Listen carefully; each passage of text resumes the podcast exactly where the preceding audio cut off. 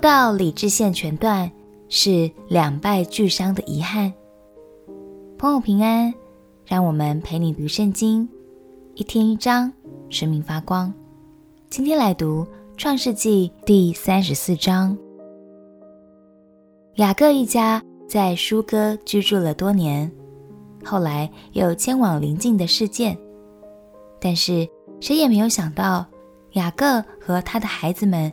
会在事件这里遭遇一场令人悲伤的憾事。让我们一起来读《创世纪》第三十四章。《创世纪》第三十四章，利亚给雅各所生的女儿底拿出去，要见那地的女子们。那地的主希未人哈姆的儿子事件看见他。就拉住他，与他行淫，玷辱他。示剑的心系恋雅各的女儿底拿，喜爱这女子，甜言蜜语的安慰她。示剑对他父亲哈抹说：“求你为我聘这女子为妻。”雅各听见示剑玷污了他的女儿底拿，那时他的儿子们正和群畜在田野，雅各就闭口不言，等他们回来。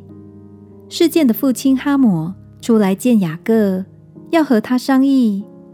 雅各的儿子们听见这事，就从田野回来，人人愤恨，十分恼怒，因示剑在以色列家做了丑事，与雅各的女儿行淫，这本是不该做的事。哈抹和他们商议说：“我儿子示剑的心恋慕这女子。”求你们将她给我的儿子为妻，你们与我们彼此结亲。你们可以把女儿给我们，也可以娶我们的女儿。你们与我们同住吧。这地都在你们面前，只管在此居住，做买卖，置产业。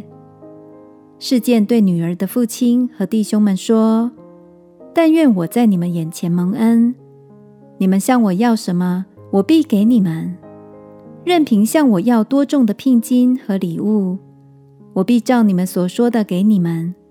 只要把女子给我为妻。雅各的儿子们因为事件玷污了他们的妹子底拿，就用诡诈的话回答事件和他父亲哈抹，对他们说：“我们不能把我们的妹子给没有受割礼的人为妻，因为那是我们的羞辱。”唯有一件才可以应允。若你们所有的男丁都受割礼，和我们一样，我们就把女儿给你们，也娶你们的女儿，我们便与你们同住，两下成为一样的人民。倘若你们不听从我们受割礼，我们就带着妹子走了。哈姆和他的儿子示剑喜欢这话，那少年人做这事并不迟延。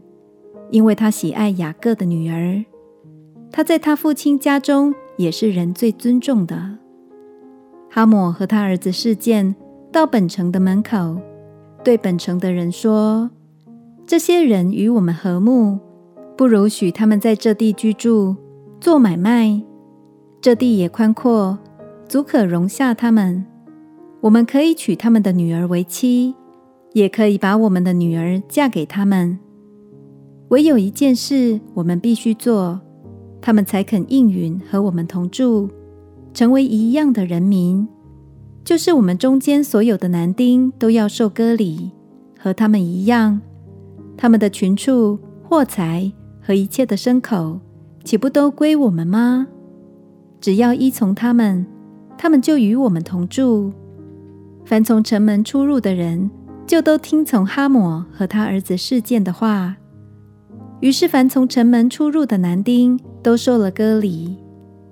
到第三天，众人正在疼痛的时候，雅各的两个儿子，就是底拿的哥哥西缅和利未，各拿刀剑，趁着众人想不到的时候，来到城中，把一切男丁都杀了，又用刀杀了哈姆和他儿子示剑，把底拿从示剑家里带出来就走了。